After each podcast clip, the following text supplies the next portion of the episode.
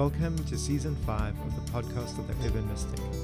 In this season, we're exploring relational spirituality, which is rooted in immediate engagement with God.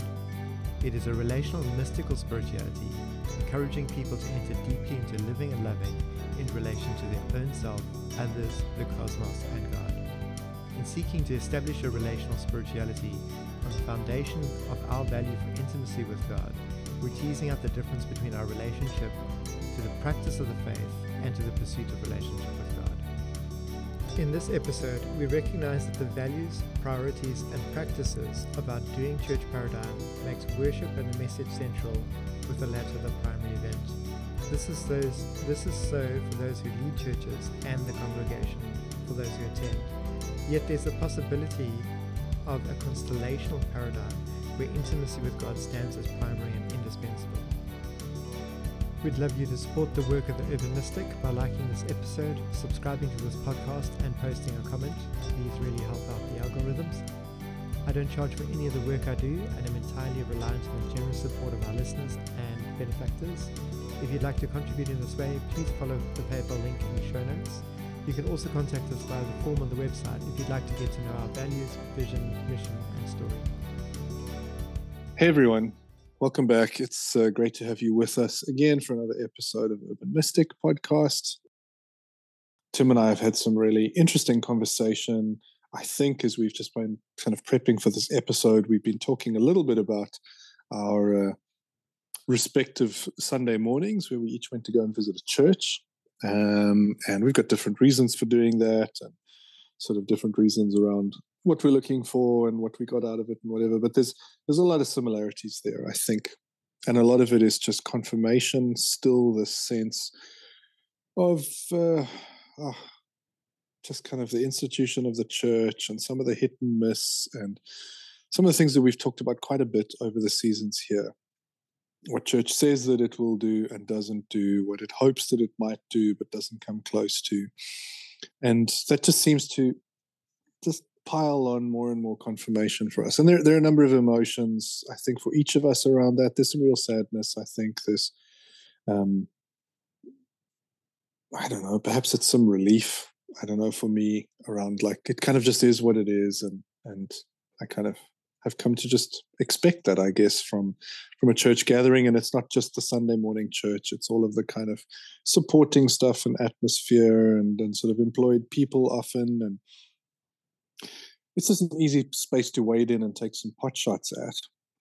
And we've been talking around ministry time last time, and we're going to sort of aim towards that again this time. But I thought in the general trajectory where we've talked about kind of renewal that comes into a church system and disrupts things, and then there's very much a focus, or, the, or there is a renewed focus, or there is a a new, it's never been before focus on kind of a, a real active understanding God is here and present and doing things.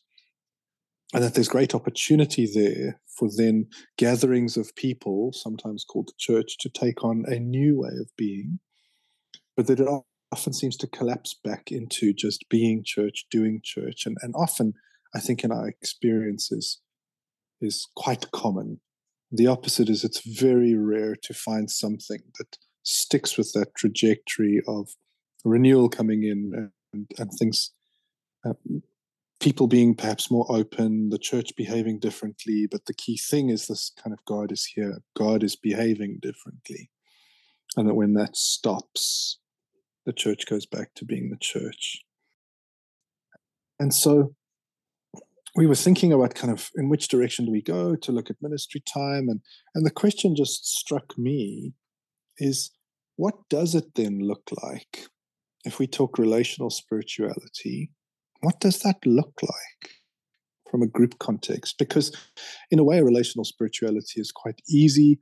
It's easier to look at if it's just one person sitting at home alone. And I have a sense that a lot of people who leave church head in that direction, perhaps because that's just easier to get your head around. I, I can kind of go with the, well, it's just me and God, and I've just got to pursue something like that. But what I often miss is the social element of that, and that I just I cannot see life being made up of just what are we now? Almost eight billion people, right? eight billion groups of just one on one, just God and the other person, because we're highly social beings. And so we're constantly grouping ourselves together in formations and clusters and family units and larger groupings and whatever. And relational spirituality that ticks the boxes for one on one, God to me connection, must also surely tick the boxes around human to human and God to humans, plural, people's sort of interacting, getting together. So there's there's that there. Um, and so, what on earth does that look like? Like, what could that look like?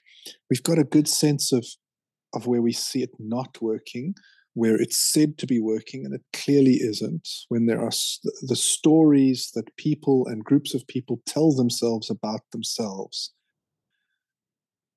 If you believe it, it's that this is working, but in our experience, it just isn't. It isn't what it says it is. And I that's a little bit vague, but I'm intentionally trying to stay away from getting back into the this is what it isn't and this is how it's falling short so that we can move in this question of what would a relational spirituality look like and that's where we've been looking at ministry time what might that look like from a group setting and i think there are a few levels that we can explore there's this kind of one-on-one that's me and another human being connecting but an idea that there's a relational spirituality that we have to just talk mathematically there's three persons me, the other person, and God as person. And what might that, might that look like? And then you go a little bit bigger than that. There's groups, intentional groups who meet together for you know a certain reason perhaps for a certain time over a certain timeline or meet indefinitely but again there's this idea of if god really is a person that shows up or doesn't show up what does that look like in a group of five or 10 or 12 or whatever it might be, taking that into account, that it's not just human beings that gather in a very much a flat human to human interaction relationship, but there is both the there is both the horizontal and the vertical. And then the larger group, which is for me like the real question, what does that look like? And I think that's partly why you know this we talk about ministry time because I think we're trying to understand and just break apart into its component pieces and, and try and get a better sense of what that is because the church has always called that ministry time. As if oh well you know if you just if you say you do this thing called ministry time then it means there's a large group of people and they're meeting with god. And i just don't think that one and one doesn't make two. Often not. Maybe sometimes, perhaps sometimes accidentally, but not from a we're doing this intentionally and it's always working out to be that. And so, you know, Tim, I think you have a lot more experience than I do in a larger corporate setting where there is more of an attention towards people meeting with God. And that's why that question just fascinated me to just kick it back to you and that we can just talk through what the hell does that look like? How, how would you look at How would you go about hosting a space like that? Because I, I think there's potentially some of that, but the, I also want to use the language in a way, it was older language, but like stewarding, because you know places like that have to be nourished and they have to be they have to there has to be some intention around what's happening there it, it doesn't just happen haphazardly necessarily but I also want to stay away from hosting and stewarding because it sounds so institutionally language of, you know, there's a few people in charge. And that's not what I want to look at. I feel, what is it where there's a group of people who are gathering for a similar reason, who all sort of hold their own locus of control internally, their own agency around what's happening. And part of that is the high value for we meet together and we meet together with God and perhaps that means there are individual moments of me and God in amongst the corporate us and God. But how does that actually, if we had to script it, which is perhaps the wrong way to phrase it, what would it well, look like? Order of service, really. I mean, I, I think. Yes, well, I, I, I, think you, are right. I'm asking about liturgy. yeah, yeah. Bas- oh, basically, sorry, sorry, sorry to interrupt you there, but I, feel like no, you're jumping, you're jumping around the the same thing there of basically saying, you know there's uh, when when people gather to do church they do certain activities and they do them together and often in a particular order. And so what does this then look like? I feel like in in, in answering this and in grappling with this that we we possibly need to to take a step back. And i i want to acknowledge that we've got this mystagogic culture that basically is makes faith central and God is this mystery who's who's known. But how do we primarily know about God? How do we primarily know God's will? How do we primarily know who God is and what God is like? And the answer to that is the Bible as it is presented. And during renewal, that changes because in this environment where people are making the Bible and meeting about God and teaching central and faith central, there's this experience that God draws near and speaks to you you experience God's attention and God's activity. And then they in that environment, people start doing church differently. People arrive at church with the intention of meeting with God, and they'll put up with the worship if it's crap, and they'll put up with the sermon if it's crap, because they want to meet with God. And God kind of goes, Yeah, yeah, it's both, and it draws near. So that's cool. and then people that are doing ministry end up being excited because you've been doing church and then suddenly god's mo- god's moving and this is this changes your experience of ministry. You come alive that this is what you're called to this is what you live for this is what you want church to be about. Problem is is that when god stops behaving that way often we've not addressed the underlying culture of doing church and we've not and and that experience of renewal doesn't penetrate deeply enough into our paradigms for us to question what it's about. And so, so after renewal, so like what I did uh, this this this Sunday is, is I went to to to to a church to to to test my my assumptions and my conclusions. And I come away observing a church like that, where I say, what is the purpose of doing church? What was the purpose of church here? And it's worship and teaching and and in that culture we can go yeah god also meets with us too sometimes maybe. We can't clearly tell you when and how because it's in the mysterious inners of the individual and the appreciation of it. But we can't say that god didn't meet you because we're two or three together in, in, in my name. And and in this particular context it was the culmin- in the culmination of worship i felt that the language really really evidenced this in that there's this worship song about how God is this waymaker and God is active and God does this and God does that. And, you know, that's all awesome. But really the crux of the song is uh, we, we're not seeing it. Uh, but that's okay because God never stops working. We might not be seeing it, we not might not be feeling it, it might not be in front of us, but don't worry, God never stops working. So God's God's doing this anyway. And I feel like for me that just that just captures the degree to which in renewal, God disrupts doing church by becoming present. And then when God withdraws, we go back to doing church, but we don't address the fundamental language and the problem of language and the problem of doing church, as in what is the focus of doing church? It is the message. It's not the meeting with God. And so I think I think that's fundamentally what would look different. What would this look like in practice differently? The focus and the reason why we meet will shift from worship and the message, and the message being primary, it will shift to a culture of waiting on God to meet with God. And that would be primary. And one would make time and space for that rather than ministry time. Because it shifts to then the language of okay well we finished the sermon uh, uh, by the way anyone need prayer anyone need ministry cool come up for that but that's that's an optional extra. And so this church that i went to yesterday that was the case. You know i i felt back in the early 2000s that that's the direction uh, we would go in and and that's where vineyard churches would land. And i feel as like that's that's where we have landed. And we haven't sufficiently delved into our underlying paradigms and the reason why we meet. So, so it still exists there in paper and in the values, and it exists whenever people try to reboot ministry time and they try to reseed it. Um, but I feel I feel like that by doing that, uh, God God shows up and it demonstrates that you know this stuff is a reality and it could be normalized, but it never quite get gets normalized.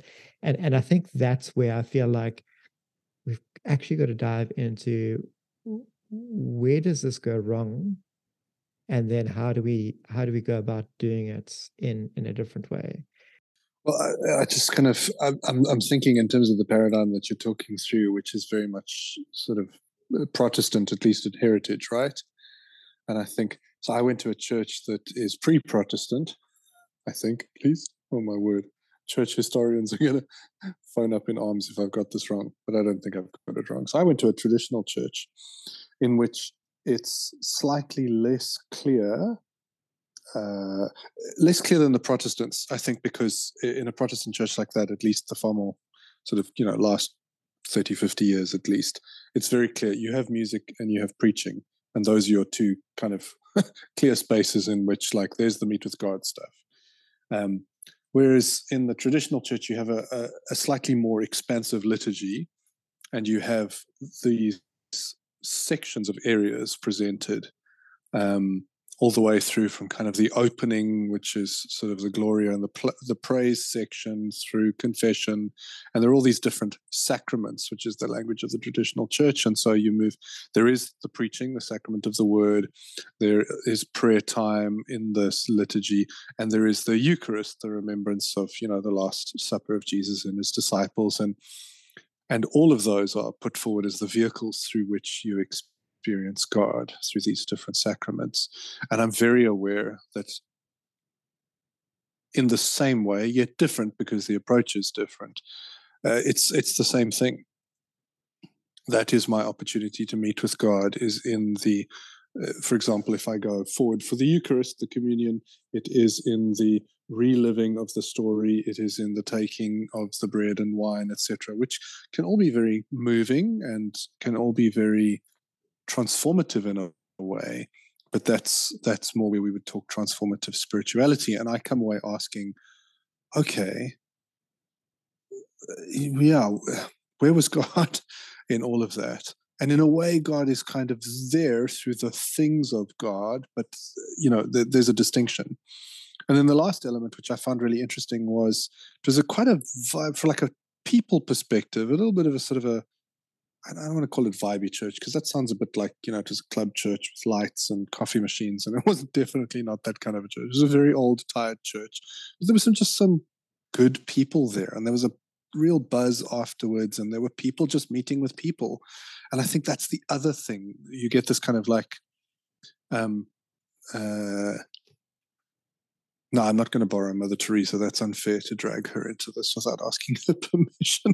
But the sense of like, you know, you see God in every person. So that's also a way to meet God. And I'm like, mm, yeah, when I see my brother and sister, they remind me of my father, but it's not the same as talking to my father. So I've got a sense of like a connection with my dad through talking with my brother and sister but it's really not the same. And so I was very aware there was a lots of human to human action, interaction afterwards. But it's also it's still not the same. And so it leaves me wondering, then what is? You know, and so how how do we then how do we then do that? What does that look like? So do you would you suggest, let me put it this way. no music, no sermon, people come to a building together that can still be, I don't want to call it church because I feel that confuses what we're saying. But do you know what I mean? Like that would be just as valuable. Whereas institution would go like, what? no preaching and music. What the hell? you know, on one hand, it would be good to start a secular church, a, a, church that takes everything from God out of everything. And all you do is you have inspiring music for people to sing and dance to, an inspiring message, and opportunity for self reflection on behavior, experience, and personal growth in that. And I think you could accomplish something similar as doing church. I, I, I think on the opposite end of the spectrum, some plain market research would really be good if you if you want to do if you're running a pizza joint and you want to evaluate you know like what's going on you're going to ask questions about the pizza that's being delivered and how satisfied people are with that right? If you if you do the same thing with church hmm, how are we going to ask and answer the god thing? Hmm, is it the, in the worship that we're looking for the answer? Is it in the message that we're looking for the answer? Is it in the quality of community that we're looking for the answer? And i think that just highlights the problem is is as churches, we don't have a clear idea of what the presence of God is. And we're not clear that that is what we do on Sunday. That is what that is what doing church is about. And, and I'd I'd actually just say by the opposite that because we're not clear about that, we're not clear on what we're delivering. So then it's possible, let's say, if we look at all the elements that we put on the table, to eliminate every single one of those. And by eliminating them, you do not eliminate the option of a relational spirituality and meeting with God. So you could take away preaching, teaching, you could take away music, you could take away the Eucharist, you could take away confession, you could take away, yeah, prayer time cuts it a little close. We'd have to maybe look at that more carefully. Like you can cut away notices, absolutely. like when auntie's doing her bake sale or whatever, you can cut all of that stuff out and where the institution will say, well, then, like, what are we doing? We're losing it. We're, you know, you're, you're, we're losing ground here. We would say perhaps you're gaining ground because we're clearing the. I, I, think metaphorically, like I've heard you say before, like move all the chairs out of the way and, and wait on God. I'm thinking, okay, well, we, so if we move all these metaphorical chairs out of the way, all these things of doing church out of the way, we don't lose anything. Perhaps we gain something, and that is then the option to focus on waiting on God. I think in many ways the problem is is that ministry time becomes something in the order of service. Worship, the message. Yeah, I mean, there's announcements and blah blah in between, right? But the, the big key building blocks then is is worship, the message, and then ministry time as the maybe is is how it, is how it works out in the long run. And and I think that's that that that largely the problem with the idea of ministry time is that it's for those that are needy and need uh, something fixed. Something is missing. They're desperate for something that they're not getting elsewhere in church, right? So, so, so it becomes the need box. You are dysfunctional. You are broken. Therefore, you're in need of ministry time, rather than it being normalized as a state of health. It's in a state of we're going to address a problem with you. And you know, if you're in a community for a long period of time, you don't want to be seen as that problem person.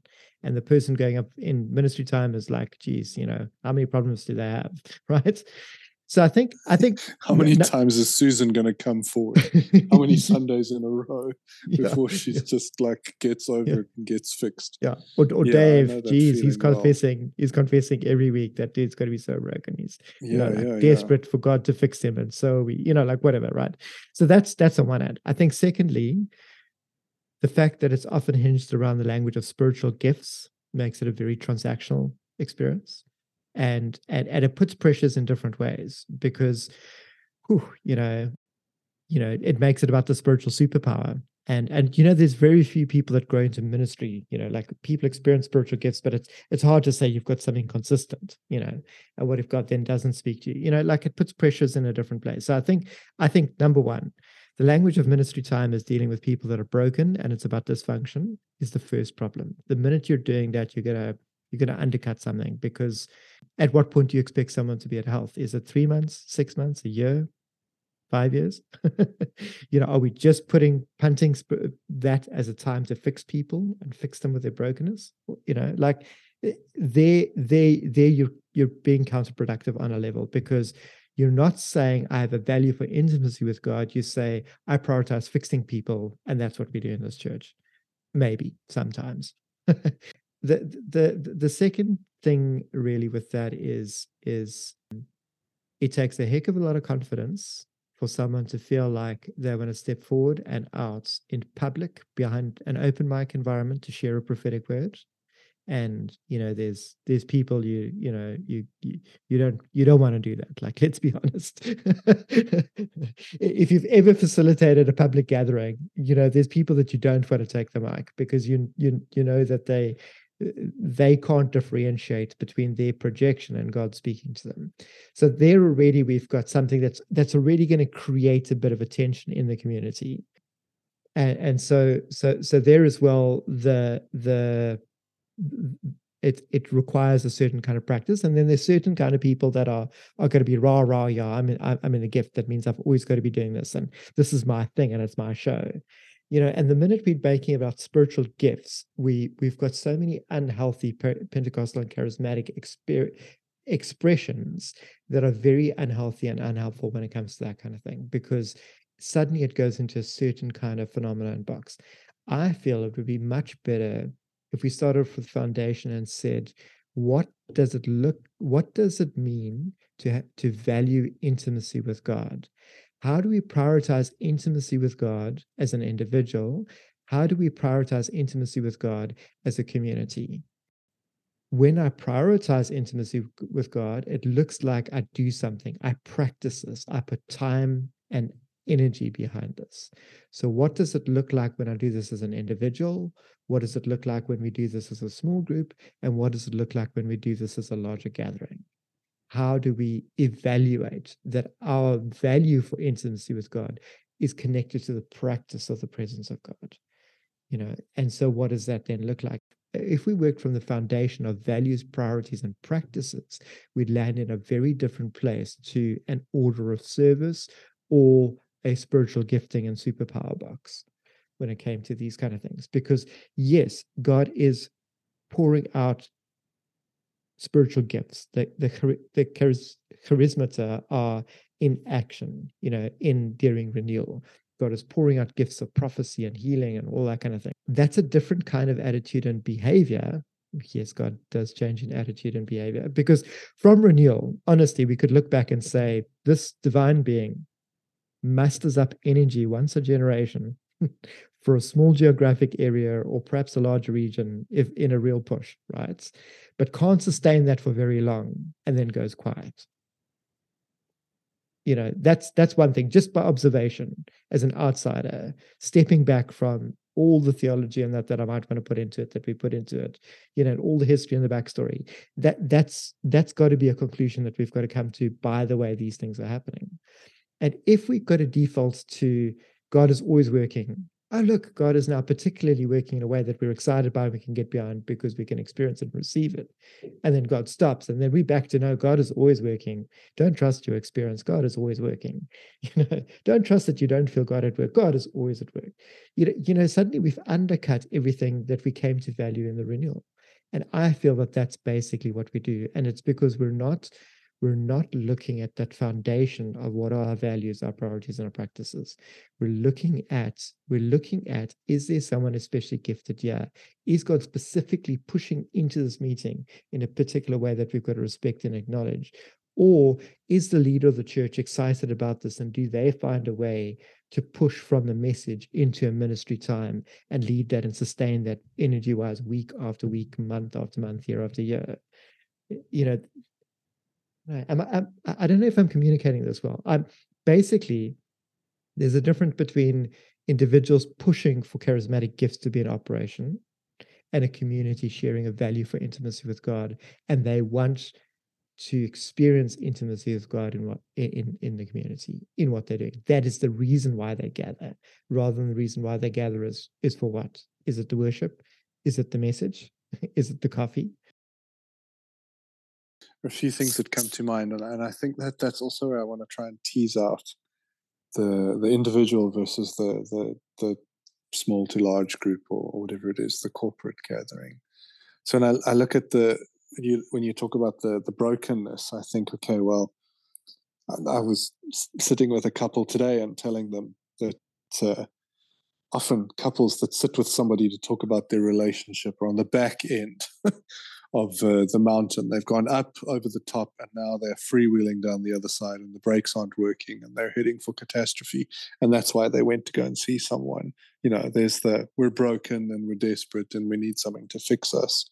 As opposed to the upside of the mountain, when I talk to people about therapy, is actually it's just a very helpful space, and it doesn't even need to be professional. Although that requires a little bit of uh, qualifying, but it's it's a space that you check in in a very real and honest and deep way with people in a nourishing slash maintenance maintenance sounds a little bit clinical but kind of fashion that just talks about this is life and, and this is how you do life at a deeper level.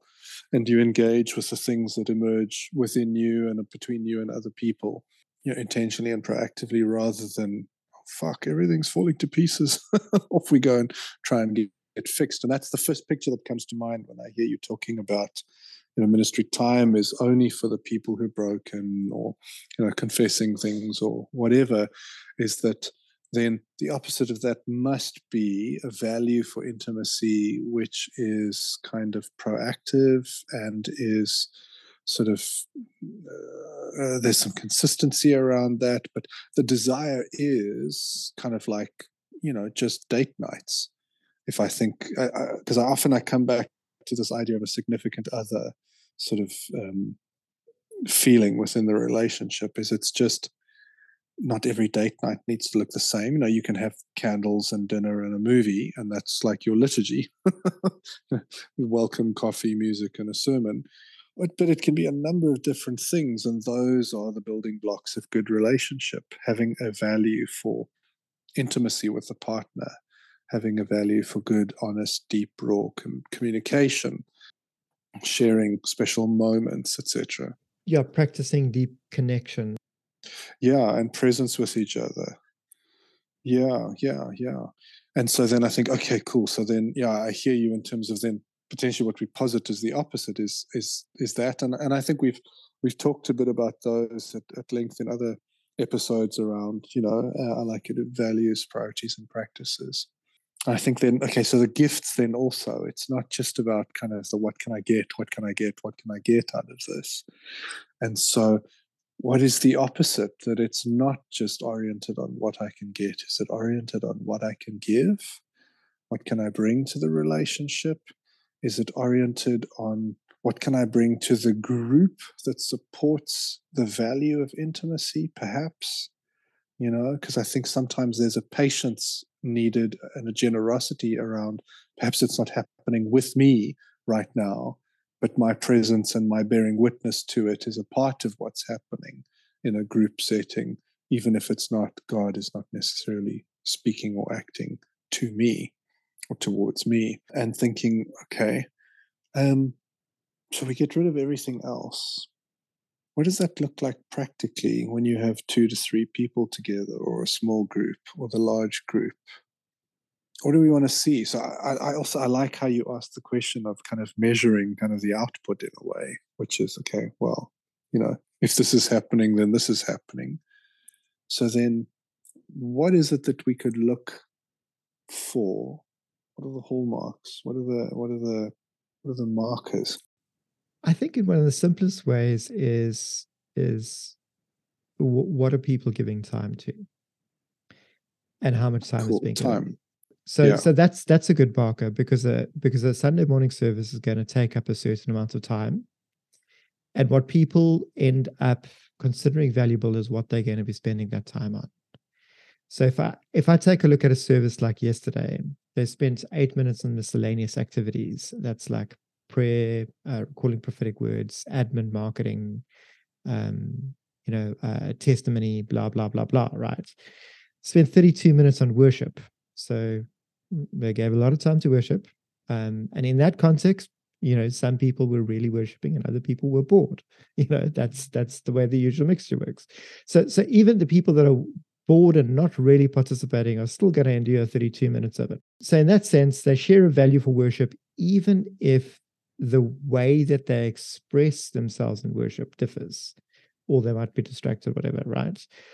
In this context, they spent 36 minutes on the message you know the person was was individually speaking for 36 minutes which which basically in terms of in terms of priority uh, um both in terms of order of service and priority the, the the the message was the key thing that was being done it was the most preparation by the professional that preached was put into that the the most time in the service was given to that it was given priority of time and place what did ministry time look like? It looked like two minutes of, of an open mic waiting for prophetic word.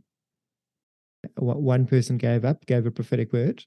they drew it in at the end as well. And then it was like, oh, if anyone, you know, uh, you know, anyone like, cool, cool, cool, you could come up, we could pray for you. Before um, we forget. Yeah, yeah, no, no, no one did. So, so if I look at that, I just have to objectively say, I'm sorry, the the the value and the priority was not on the engagement with God. It was on on the worship and enjoyment in worship and the and actually the message. It, and that's that's that's that's clear just just by what what the community did. I, I don't want to unfairly knock them because I think what they did was good. You know, the speaking was good, the worship was good, like the standards were high. It's I'm not commenting on quality. I'm looking at the underlying paradigm and I'm saying that the paradigm and the value, paradigmatically, intimacy with God didn't shine through and doesn't shine through in that kind of context because there isn't there isn't a shared culture of yeah we're all here for this we're waiting for this you know we we're keen. and it's it's, it's kind of like it, feels like if God was going to give a, pri- a, a prophetic word or anything, God would have taken time out with someone in the context of worship. and then and then when worship was done, they could come up and give it quickly, you know, so that it doesn't interrupt too much. You know, we're not going to spend too long waiting. Um, you know whereas whereas if the if the priority was to meet with god let's spend more time waiting you know we, we've gone worship to, to meet with god let's let's give time to that waiting on god are people tangibly experiencing god is there is there affection is there connection you know because and you see that in the context of of intimacy coaching guys slow down ground with each other are you appreciating touch are you appreciating the time together we're not rushing onto something else. We're not just looking to get onto sex or onto pizza, right? Like, like, are you connecting? What's the quality of your connection? Like, what are the barriers? You know, if we've got a value for intimacy with God, I feel like we'll be giving time and we'll be looking at that. Cool. Hang on. Just I want to pause you there for a sec because there's two things, and the one you sort of introduced towards the end, which I also think is key. So, then just to give that back to you quickly, the first one, which is time, is for argument's sake, in a group meeting like that, so 76 minutes of what you describe, potentially half an hour to 45 minutes, let's say, for argument's sake, could be then actual waiting, because that would show a time investment in terms of putting the time in, right?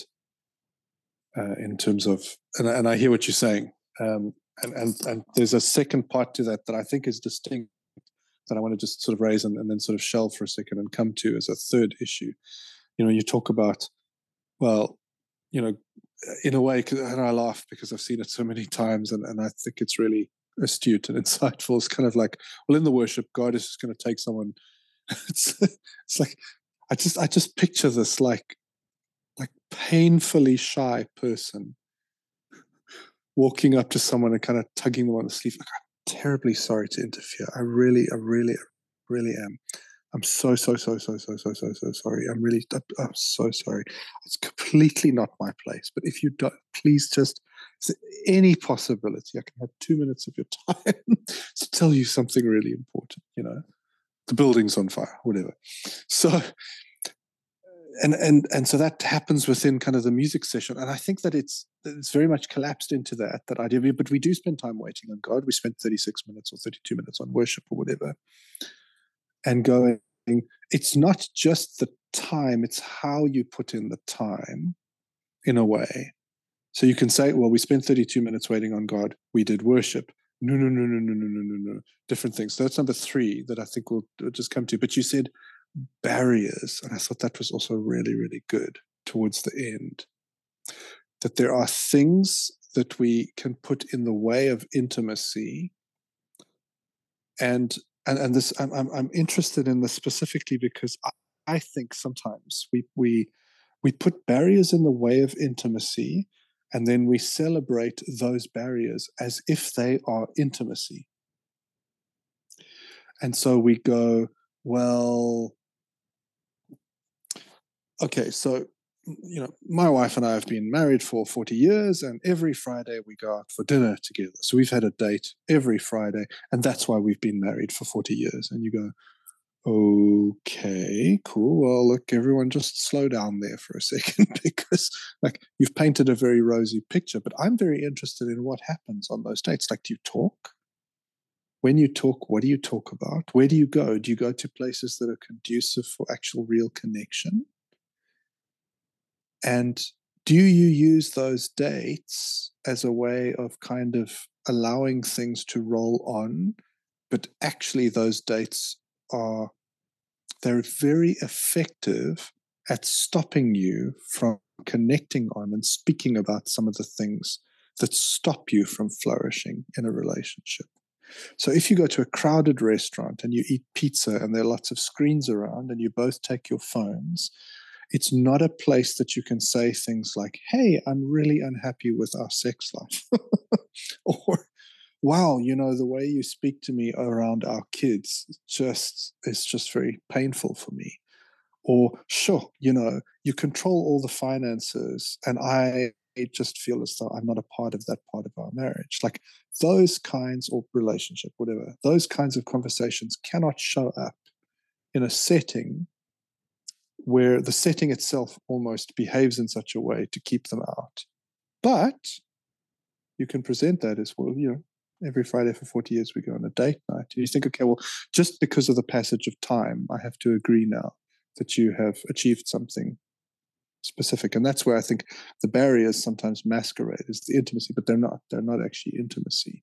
So i think that's quite uh, insightful to go so then what barriers would you say like you know what would you highlight to go these are things that get in the way of waiting on god intimately so so i think that when you give time to it people are the, as a community because it is people that object on the basis of their experiences and their ideas and their discomforts. It's it's what's within them. I think that the people are going to provide the material, and it's very hard to define what that is from the outside. It's it's very easy to look at a different context. When you say, say, material, you mean barriers. Yeah, yeah. So, so okay. for instance, right. cool. So, so, for instance, if we arrived on Sunday and we spent half an hour worshiping half an hour on the message and half an hour just waiting, I bet you there's going to be a number of things said about that waiting. And those things are going to be what the barriers are. And number one being possibly, what a waste of time. We just spent half an hour waiting. What a waste of time. Oh, okay. So it's so so so it's a waste of time to wait on God. Okay. Why? Is that because a need is not being met? a, an objective is not being accomplished, or because we don't actually have a deep desire to meet with God. And, and I think that largely our spirituality is is in the um, in the category of self abnegation, self denial, fasting, prayer, you know, withdrawing to solitude and silence. You know, those are all withdrawal based things that are supposed to tame, you know, our desires and school us in a particular way. Where is the eros? Where is the passion? Where is the desire? Okay, so we spent half an hour waiting, and as a community, we've got no desire with God. Holy shit, that's a problem in my books, right? Maybe we need to spend half an hour waiting with the humility before God to say, We have no desire for you as a community. But because we value intimacy with you, we're going to practice this and we want to meet with you. So come meet us here in our lack of desire for you, in our boredom, in our frustration, in our fear of what you might do amongst us, in our unwillingness to be embarrassed or highlighted, you know, um, and singled out in front of everyone, etc., etc., or pushed to the front to perform and have to do spiritual gifts, right? There's a lot of stuff that can come up. The people are the content, and the presence of God is the content in in that environment as well. So, so I think I I think that it starts off by saying, is this important enough for us to give time to it? And the answer is cool. no. yeah, I hear you. Eh, because yeah because because the other thing that happens is is is people very quickly turn to but what do you do if god doesn't show up and i say you sit there awkwardly and and so yeah I, I, I like that i think that's really really helpful so i i, I mean that when i say that i, I kind of i accept the vague answer because I understand it is necessarily that because yeah, it's exactly as you say. It's built from the building blocks of the people who are there and what emerges in then I want to take it a step further and go in in potentially quite a difficult and uncomfortable space, which is accepting what it is to wait upon God. So there's time to that.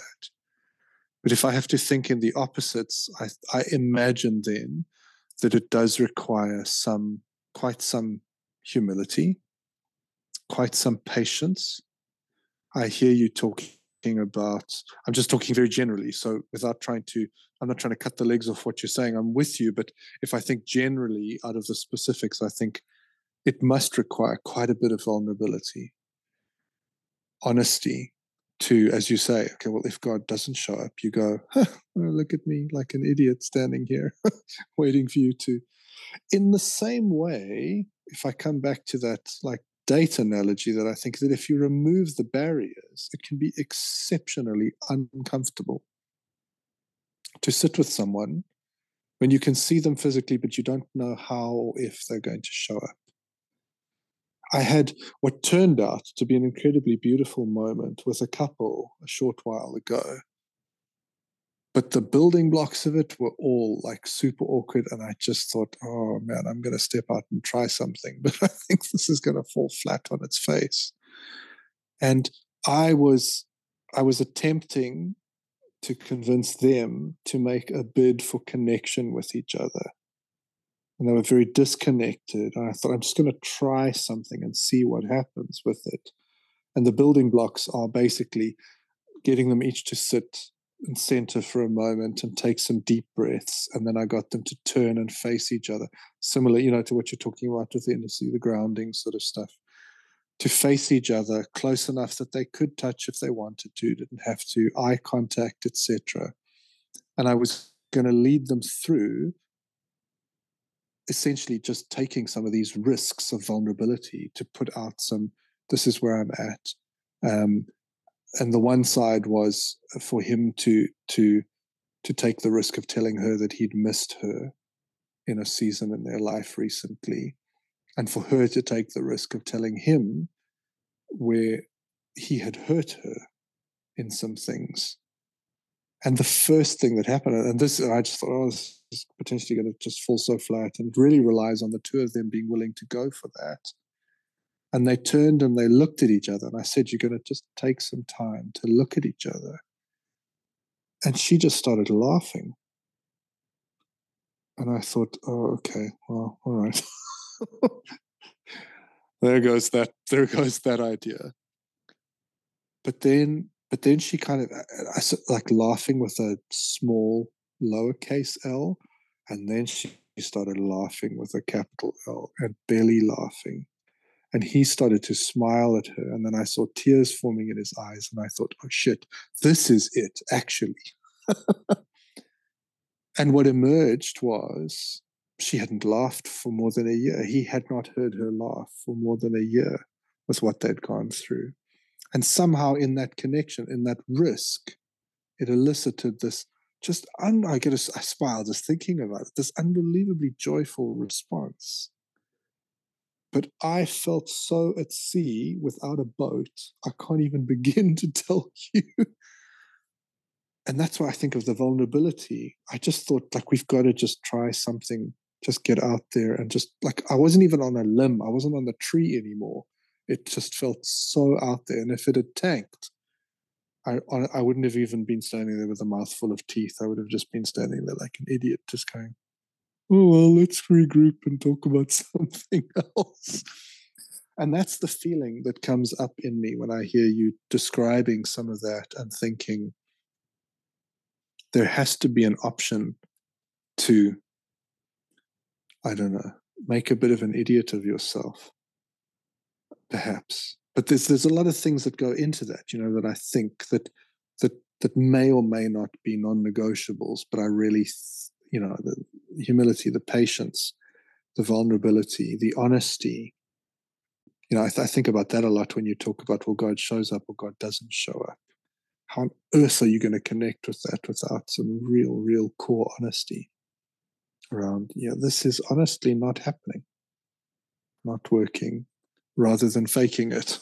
D- disappointment, frustration. Yes. Longing, yes, yes. Anger. All of those need to come up. Anger. Yeah.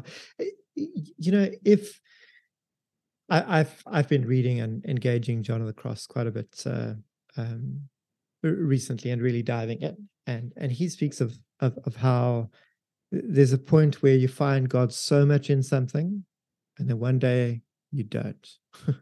and for some people, that's a hard close, and they might never find God that in again, God in that again. And and with others, it's God is intermittently absent within it. And he says this is very important because is it the activity that we enjoy, or is it God that we enjoy? there's there's a big difference to drinking coffee on your own and drinking coffee with a significant other and connecting with them. I, I happen to enjoy drinking coffee on my own and with a significant other, right? I happen to just enjoy coffee. But I can separate between my enjoyment of connecting with an intimate other from coffee. I don't need to just do coffee to do it. Coffee isn't, yeah, you know, yeah, yeah. yeah. You know, I don't and you can also distinguish, right, with sitting with a significant other and they're physically present and the coffee's happening, but the connection is not happening. And that's also key in what I hear you saying, right? If I sketch it like that. Absolutely. And and if I'm sitting with someone and they're on their phone browsing the internet, WhatsApping other people, and I'm not having a quality connection with them, I can't go, yeah, they're with me and you know they they're connecting silently and you know we might not be talking but they but they but they're present here even if i don't feel it. Even if i don't feel it they're still here they're still here with me. Bullshit. That is not quality connection. But God will be silent and absent in church, and we'll go, Oh my goodness, oh, you King of the universe, we love you so much. Oh, your presence is so wonderful. Even if I'm not mm. feeling it, I'm not enjoying it, and you don't seem to be saying anything or doing anything. I've got to go into my my my my, my subtext, my fine print on all the ways in which you are present and active, and blah blah blah blah. You know, basically, it's like, mm, um, basically, we're not willing to admit to God's silence and absence in church. And because we're not willing to do that, we are constantly schooling people into not being able to recognize and own God's silence and absence when God is silent and absent. Because it's incredibly important that God doesn't show up sometimes. And if we can't recognize when God isn't present, we can't reliably be speaking about when God does become present. And I think that's that's that's again when we take the emphasis off spiritual gifts and we take the emphasis off an order of service where there's ministry time and ministry time is the focus because we're trying to fix people you know that kind of stuff the minute we do that we take that away we see the impoverishment of our intimacy with god hmm. so one of the things we could say potentially then a group setting would be that there would be a no bullshit policy around well just in general perhaps around yeah, I guess who we are and who the other people are and our connection and God's presence or absence, etc. Right?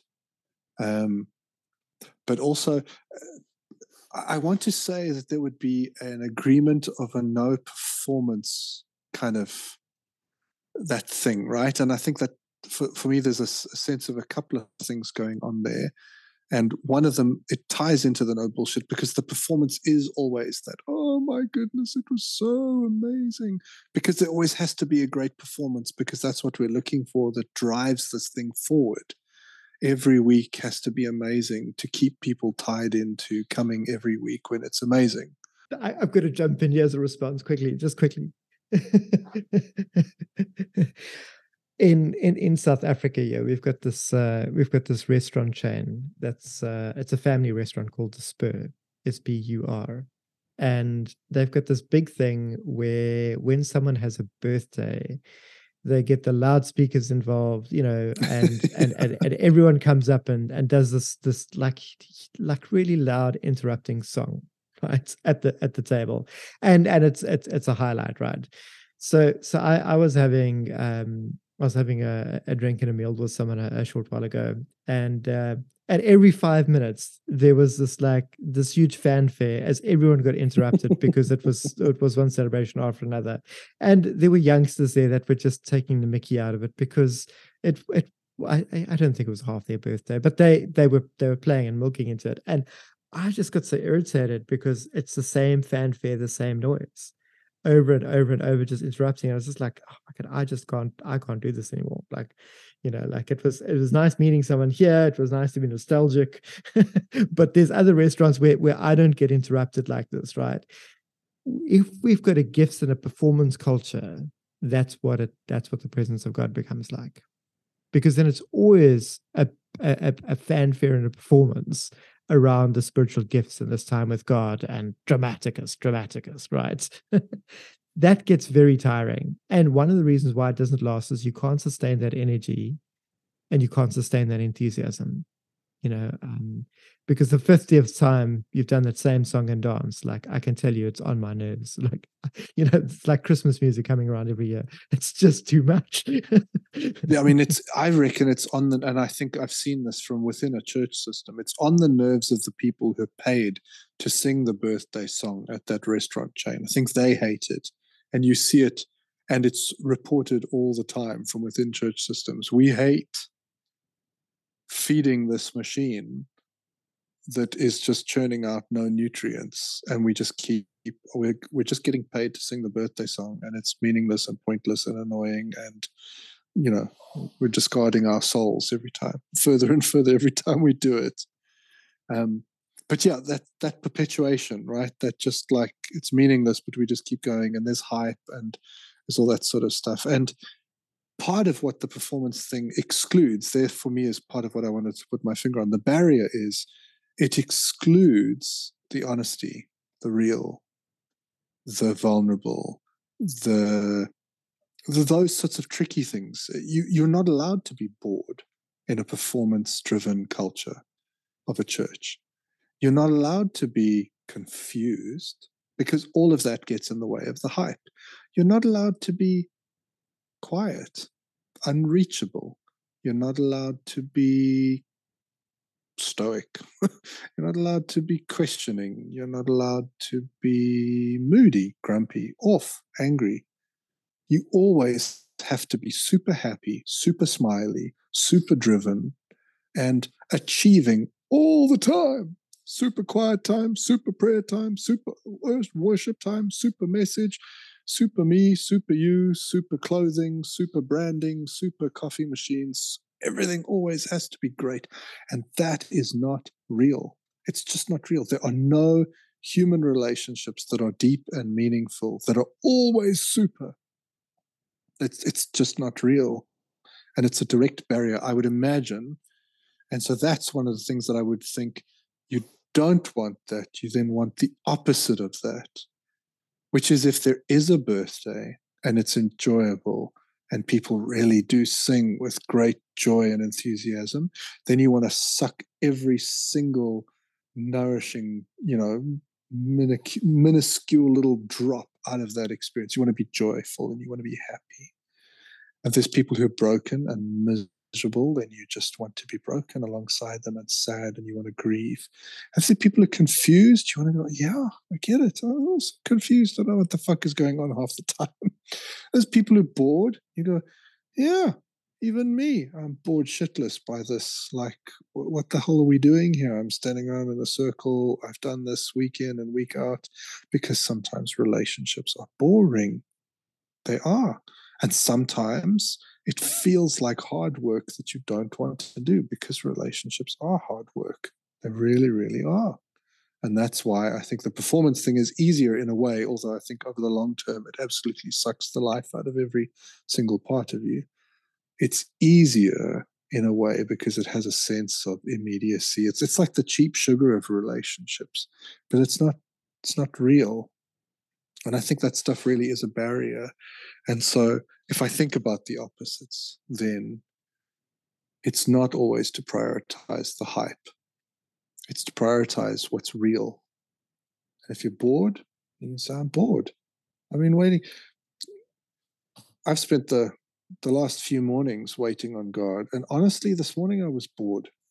and my mind was wandering.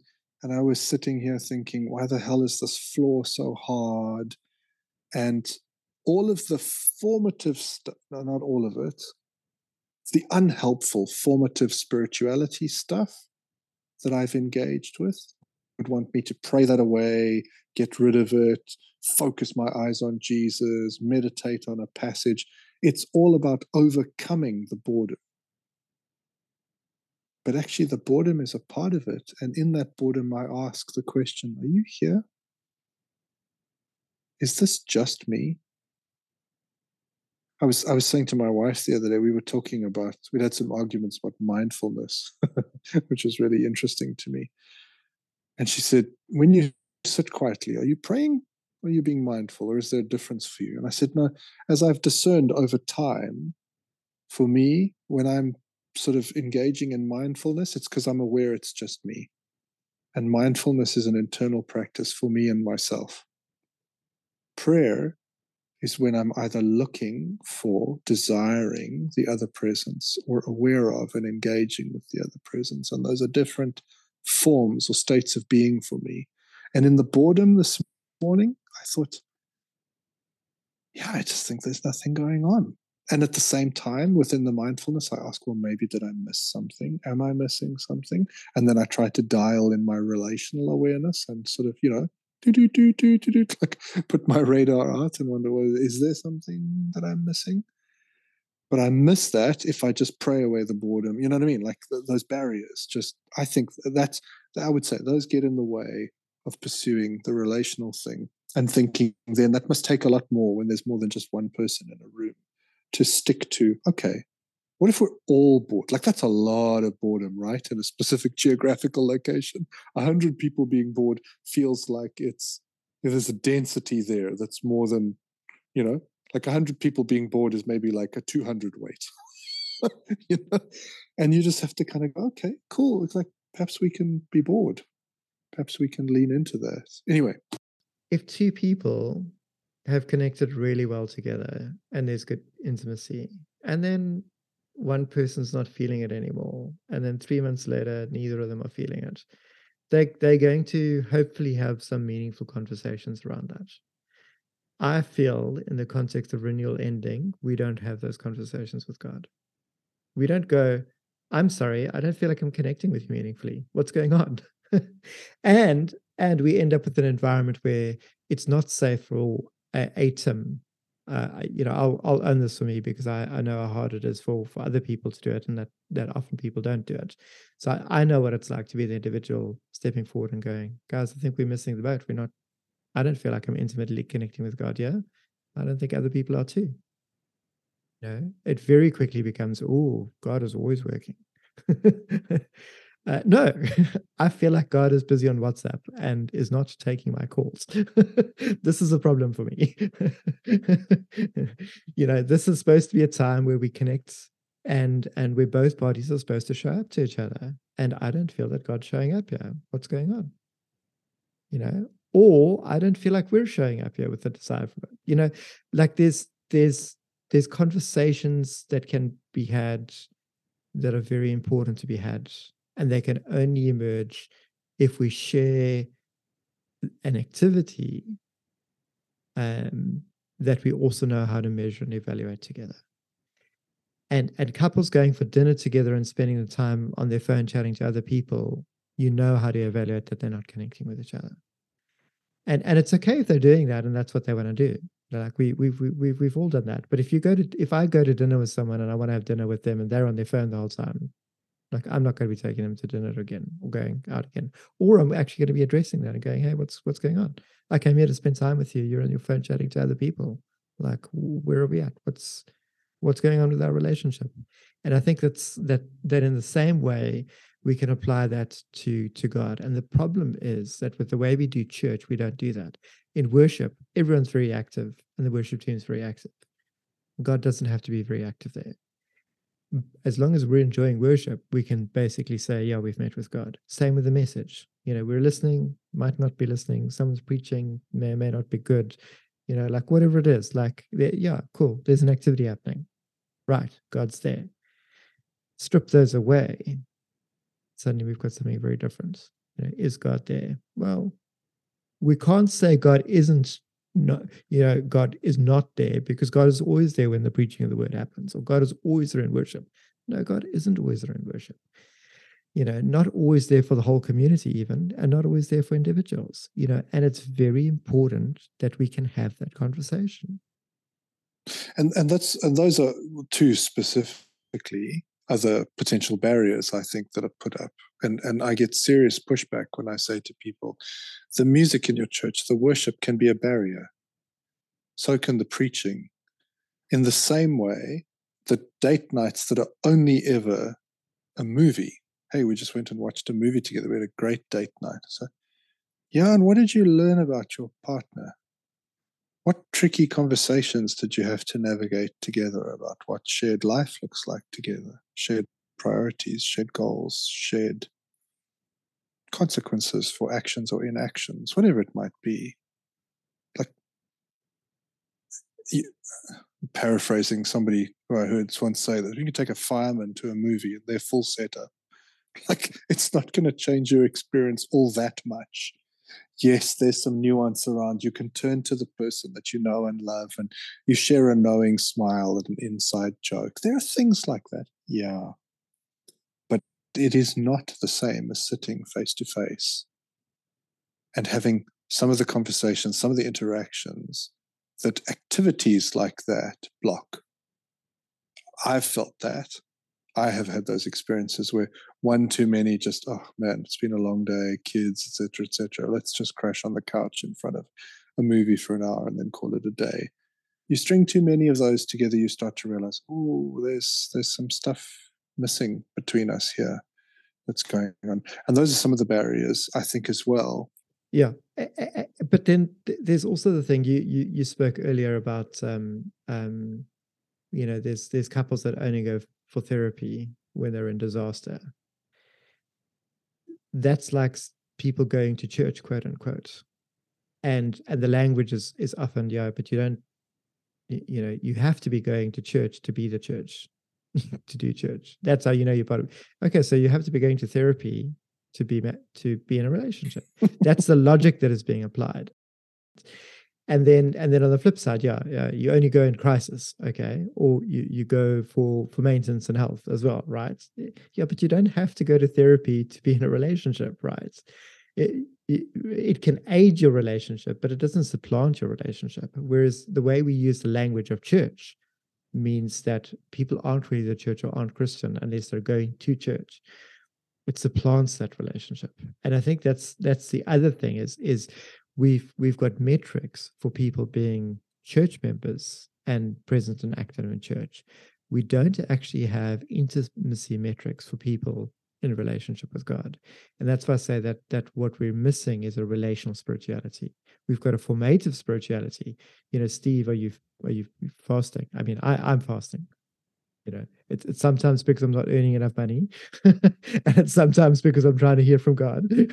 and, you, know but but that's that's that's different that's not the same as as as a genuine intimacy like I, i've been i spent some time waiting on god today and that just meant that i spent some time in profound discomfort and god didn't speak god didn't show up and i just sat with my discomfort of like just you know i'm i'm uncomfortable i'm frustrated like i'm looking for you but i can recognize that god wasn't present there to speak to me but I but I will recognize when God does. So so sometimes it looks like I spent three months pursuing God like that without God speaking.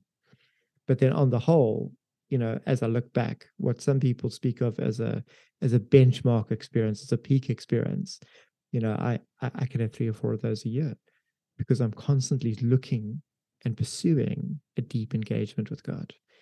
And and and on other levels, like consistently bringing you know, consistently making time to pursue God because I value God's presence. I don't only want to know about God and I don't only want to reform myself or be mindful or reflective on my own experience, my own attitude and behavior, right? I, I do want to do that, but I also want a depth of genuine intimacy and connection. And I'm not happy to say I love God without actually loving God like that. You know, because for me, love includes that deep, intimate connection. That's that's the quality of a deep, intimate relationship. It, it's not a friend zone and it's not a faith zone in that sense, or faith zoning of God. God, I love you, but out there. you know, or, or or I hear from you, but I, only through the Bible. Those aren't direct personal intimate. There's value in them in the same way that when I've got a long distance relationship with someone, catching up in their life through seeing photos on Facebook or Instagram or WhatsApping them and getting some news, like that's that those are good. But then we speak by voice or we speak by video, and there's a different quality of connection. But then when we get together and connect face to face and can and spend that time together, there's, there's a difference in that connection. And I think that we don't have those markers in our faith, and we don't have those markers in the practice of doing church in relation to the presence of God. We've got this one size fits all, and that's uh, and that's the possibly maybe we don't know, but probably yes because you know that's what our faith says. Mm, mm. Yeah, I think I mean that reminds me a lot of kind of the, the the last thing that I that I thought might be helpful to contribute there is that it takes a sense of what I can only call right now until I find a better phrase, and there must be some sort of relational attunement to be able to recognize, okay, I desire connection, and this is not connection, as opposed to I've I've learned this. I mean, I yeah, this is um, there's the language of the story I tell myself about myself, or the story I tell others about, you know, my relationship, or to even tell myself about my relationship, which is we go on date nights, we raise reasonable kids, we, you know, are together around other friends.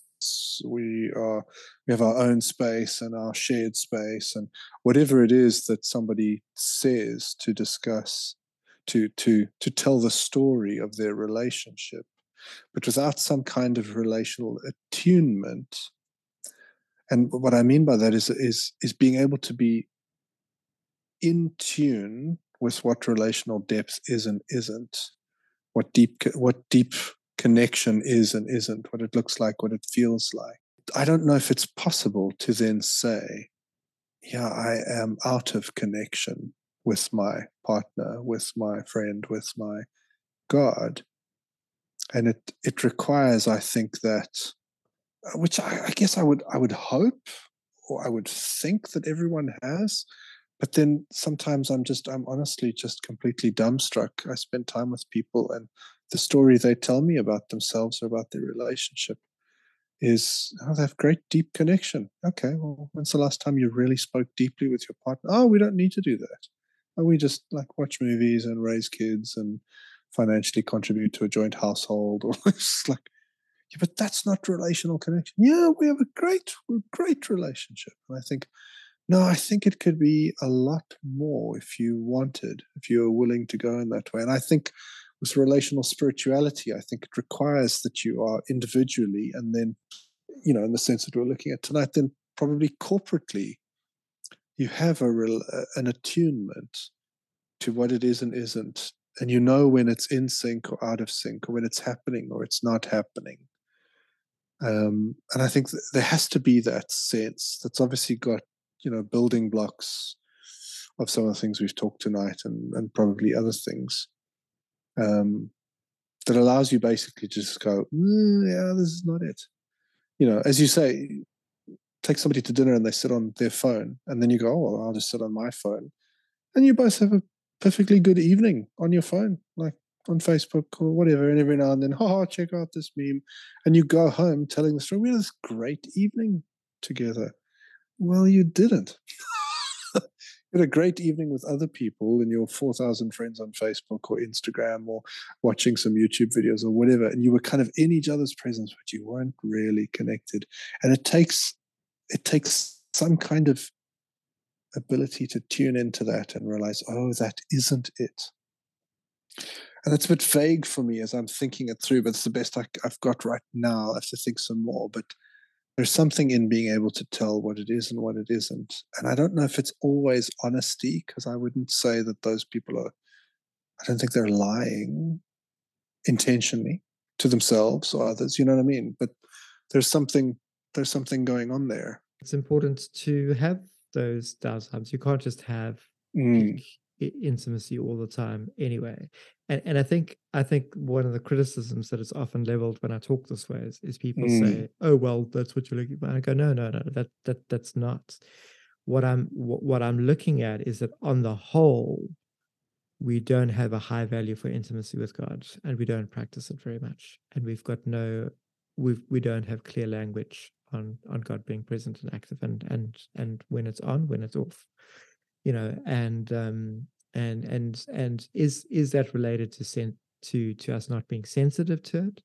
Is it eh, you know like like wh- where does that stem from? And i think i think that's you know um that's terrain perhaps to go into uh, in a bit more depth as well. But yeah it's eh, like this this this is a difficult one because i i felt a while back when i voiced it that people got the same consistent response, whether they went to like a traditional church, traditional reformed church, like you went to on Sunday, or they went to a charismatic or a Pentecostal church, or they came to a vineyard church, or you know whichever church years ago. As I as I was uh, reaching people and directing them to churches, they they consistently experienced the same thing, and the consistent response was was we don't chase phenomena or experience you know doing church is what it is and you have a relationship with god by faith.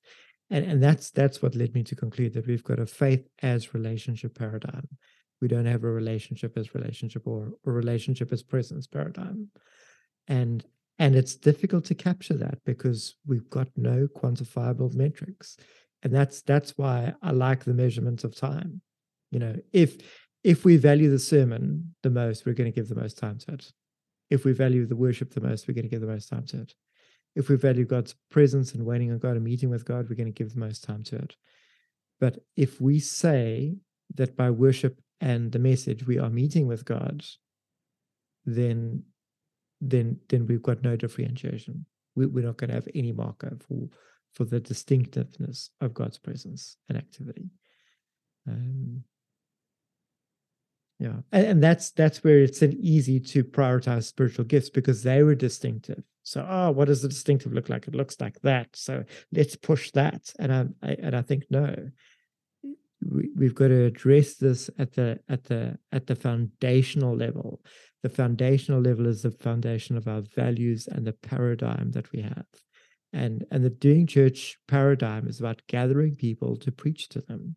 It's not about gathering people to enable them to meet with God. I hear you. I I I, think the time one is really really helpful, and I, th- I think in terms of quantity and quality, and in terms of a lot of what we've spoken through tonight, I think is is trying to point towards those two concepts because absolutely, if if you give the most time, that's that for me would be tick number one and how you give that most you know like you can just like grit your teeth and bear it for 37 minutes you know? That that's like the the longest time every sunday. Yeah yeah yeah yeah. But there's also the the quality of how you do that and i think that's also something we've been chasing tonight in terms of like there's dates and there's dates there's there's connection and connection um, and I think for me, as as uh, I want to sort of think some more on those, those those two ideas are quite helpful in terms of trying to chase down. So, what could it look like? What is the quantity and the quality of the time that you're willing to give to this? Like, will you wait? And how will you wait? How long will you wait? And what posture will you take while you're waiting? Will you be honest? Will you show up? Will you be real? Will you be truthful? Will you be open? Will you be willing to feel foolish, perhaps even be a fool? Um, will you be willing to risk? Will you be willing to try things in the hope? Will you be willing to hope? and not vain hope like you know well let's just uh, make something that's not real. I, th- I think you do have to hold out hope and relational connection and it gives something for relationships to aim for. Um, and there's all those sorts of things i think that that that for me funnel into this idea of okay so what's the quantity of time that you're actually willing to give to this? Because that's the acknowledgement of its importance and its priority. And how do you go about what's the quality what's the quantity the, the, quality there behind that? Um, and then is it possible then to arrive at that in a way then conditions i guess? As we've said well you've said for values priorities then that gives perhaps the practices. Some something that you mentioned the other day as well is is the um is that you'll you'll see a higher level of satisfaction in the context of worship when it's not just the worship team and a silent congregation.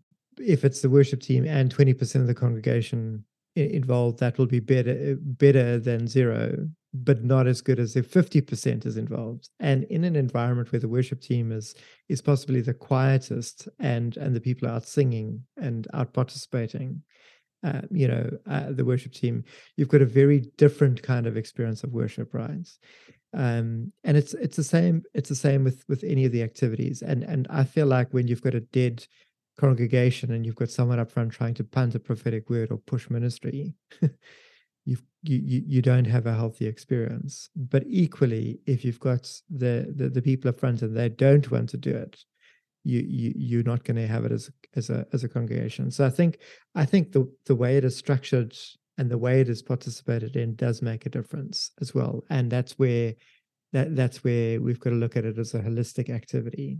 But uh, but I think for now, in the in the sake of this conversation, just using the simplest metric because because that's the thing is is if people want this and they want to do it as a community, you don't start with the idea of what does it look like for someone especially gifted in prophecy or healing to be doing this. How do you get there? You know, like if you haven't gone through that that that journey with God to be in the place where God's going to trust you and you're going to operate like that, right? You're not going to be doing it in a congregation. So, so, so if I've got a congregation and I've never done that and never been exposed to that, how safe am I to admit to my congregation that I've got a desire for the presence of God? I don't know what this means, but I want us to be giving time and space to this. Can we do this together? Can we share this journey together? I think that that is tremendously valuable, and I don't think that we've got enough of that. I I I, I would like to more specifically address um, where I feel um, um, vineyard ministry to perhaps not be the answer that we've generally punted it as being. Um, but but you know, I think I think I'd like to give time to that in in specific episode rather than tacking that on here. Because, yeah, yeah. Um, because I feel that, that that's very important, and I I feel like I I, I really want to own a critique of of of my most formative heritage because that's made a massive contribution to the broader church, eh, both in terms of theology and in the contribution of ministry time. But I, I, I think that there's a contribution that we can build on, and and I feel like relational spirituality builds off that immediacy of God's presence, not of God's absence. Um, and I think that that's very important. And so to to take a look at to take a look at that and why I feel that that immediacy is important and and that and to to just honor and respect that, you know, um, because I think there again to value God's presence is to be excited when God is present. You know, it's to be excited about what God is doing and be excited to joining in. You know, like that's that's that's part of it. And and I think classically we don't have language for that if we don't if we don't share that as a culture you know and so for a lot of churches people people want that but we don't actually know what we're looking for you know? Um you know it's like it's like being a t- t- teenager and not knowing how to kiss someone not having the confidence to do it not even having the confidence to ask someone out to go to ice cream with you or something. You know it's like there are those layers and we could understand that those layers that those intimacy barriers between people is also parallels intimacy issues between us and god I like that. If I think about your your previous comment around, which I, I hear an invitation to people to just go try, because I think it it dials back from the expert status. This could only be achieved if you are, you know, 180 years in ministry with 300 years of study preceding that, with 80 of those spent in the personal, um, you know, friendship circle, circle of Jesus Christ in first century Palestine, kind of thing. It's it's just, just so unattainable, but anybody who's ever kissed anybody else for the first time has just done that because there's a deep desire and has had to kind of ride out go well that was an absolute like stuff up or it wasn't so bad or hey you want to try that again or and and there is just a certain awkwardness barrier that you have to push through and go well I quote uh, brian mclaren here we make the road by walking it um, and there is a sense, I just hear that in your invitation to be able to be brave and to be bold, but to be honest and go, this isn't it. So, what would it be? And am I willing to to say, hey, can we try that? I would like to try that. Who would like to try that with me? But I, I can't give you any promises because I can't fill in God's side of the equation. But I think I have longing, and I think God has longing. And I think that's something worth pursuing. In the same way that if you look at a couple who've been together for 50, 60 years and you're just starting out, it's it's silly to try and go, well, we've got to get there. We've got to like jump. This is our first week of dating. Let's behave like we've been together for 60 years. It's just ridiculous. You have to just start and try and experiment and put in the time and think about how you're doing it and just go for it. Yeah. And you know, for a lot of a lot of people, many people that I, I speak to want to know how this works and wants to, want to be able to script it and you know like understand how god's going to behave and all that kind of stuff. And all that to me highlights is that if we flip the trust mistrust quern for them it's landing on mistrust mistrust mistrust. You know and, and and how do they arrive at security? It's not by taking the risk of trusting god to draw near in person to speak and act. It's it's it's wanting the certainty of the guidance of a professional who's been doing it for a while to tell them how to do it so they can step up and be the professional. And you know i think i, I think i think god is often i'm going to project here tremendously let's see if there's any lightning bolts i think god is often like me sitting at the table with the the the ministry church team doing the rah rah candle birthday song and just going, I've just had enough of this. I'm out here. I don't want to be here. You know, and and and I've joked I've joked with people in the past where I've, I've you know I've gone to church with Jesus and he waited outside for me, you know, to, to join him afterwards. You know, um, but but but I think I think taking the uh, the the humor out of it and the, the the jab, you know, the jab with the humor out of it, is is the other thing that it highlights is that uh, you know to to depart from the value of intimacy puts it in the realm of one's needs and desires rather than in the context of performance. And if we don't really want God, why are we there? is a very important question to answer. And for some people, it's to meet people. For other people, it's to have a coffee. For others, it's because they love the, you know, they want to play in the worship team. You know, there's many different needs, and and none of those needs need to be exclusive. We can have all of those, right? And and, that's that's that's the thing that I'm I'm not saying like like please like don't hear me for saying that those others aren't important. I think in a in a holistic framework, we're embracing all of that. I'm just highlighting that this need and desire and want for God is often lacking. And if it is there, it remains unfulfilled because how do you know how to fulfill it? You've got to keep telling yourself that it has been fulfilled. And that's honestly just, you know, faith is often just gaslighting, and gaslighting is abuse. so, you know, we've got to we've got to think carefully about this. Um, and practically about it. And and honestly, the best place to start is just to say, if if we wanting God to be present, we've got to make time to wait on God. And and you know, if we don't and what comes up what comes up might mean that we don't trust God and we don't want to do this. Okay. There's an important conversation for us to have.